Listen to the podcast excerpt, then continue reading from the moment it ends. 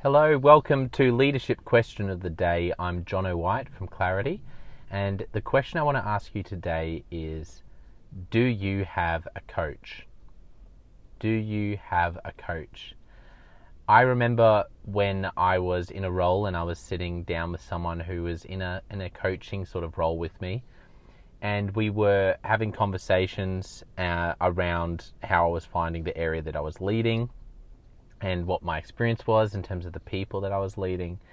And some of those were helpful, some of those were hard, you know, typical sort of uh, relationship with someone in a, you know, manager, leader role where, where you're uh, being led by them.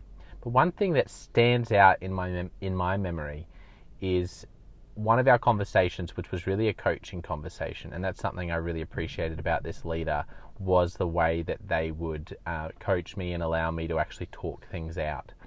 And I remember chatting through a little bit of some frustrations I was having about how I was leading people. And it was through this coaching session that I was reflecting on my own abilities, uh, how naturally I engage with people. And in that setting, I remember there was one point where they said something along the lines of, Um, you know, how how naturally, how well do you think you connect with people and, and, and read people? And I said what I believed, which was, I, th- I think really, I think really well.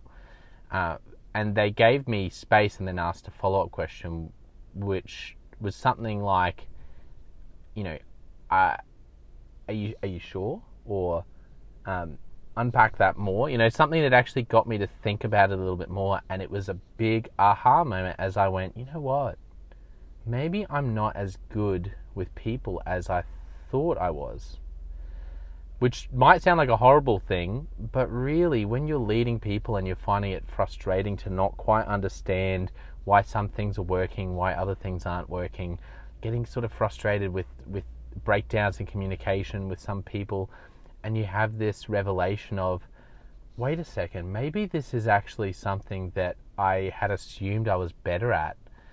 That was that was incredibly helpful for me because, as Patrick Lencioni calls it, this idea of being people smart, in his book, The Ideal Team Player, he talks about how great team players are a mix of three things.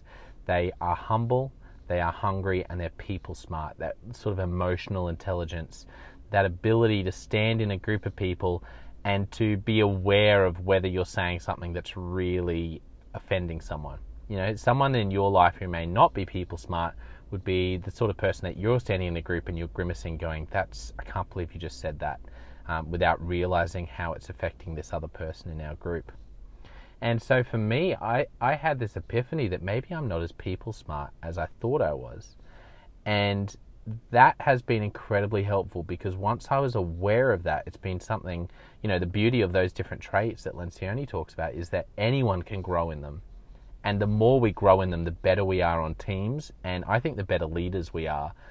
And so for me as a leader and as a as a person, as a husband, as a friend, you know, I realized that out of humble, hungry, and people smart, I remember saying to a friend one time when we were talking about this framework, and he said, which do you think is your area of um, struggle out of those three? And I said, I think it's people smart. I think um, I can be people smart to a degree, but there are some times that I miss, I miss something or I don't quite pick up on it. And so for me to be aware of that and to own that and to work on it has been incredibly liberating. And I think it's really helped me as a leader and it's helped me to help others. And so that's why I want to ask you the question, do you have a coach? Do you have a coach? And if the answer is no, um, then that's okay. But my follow-up would, question would be, you know, why why not? Maybe it's not the right season. Maybe there you don't have the financial capacity to do it. Um, maybe you don't have the time, or you're you're in a volunteer role, or the leadership part of what you're doing is only a small part. But my question would be, do you have a coach? If not, why not? And I ask that, and I only ask that so pointedly because I've experienced and I believe that if you invest in having a coach, someone who will just ask you the hard questions, then it's going to help you become a much better leader.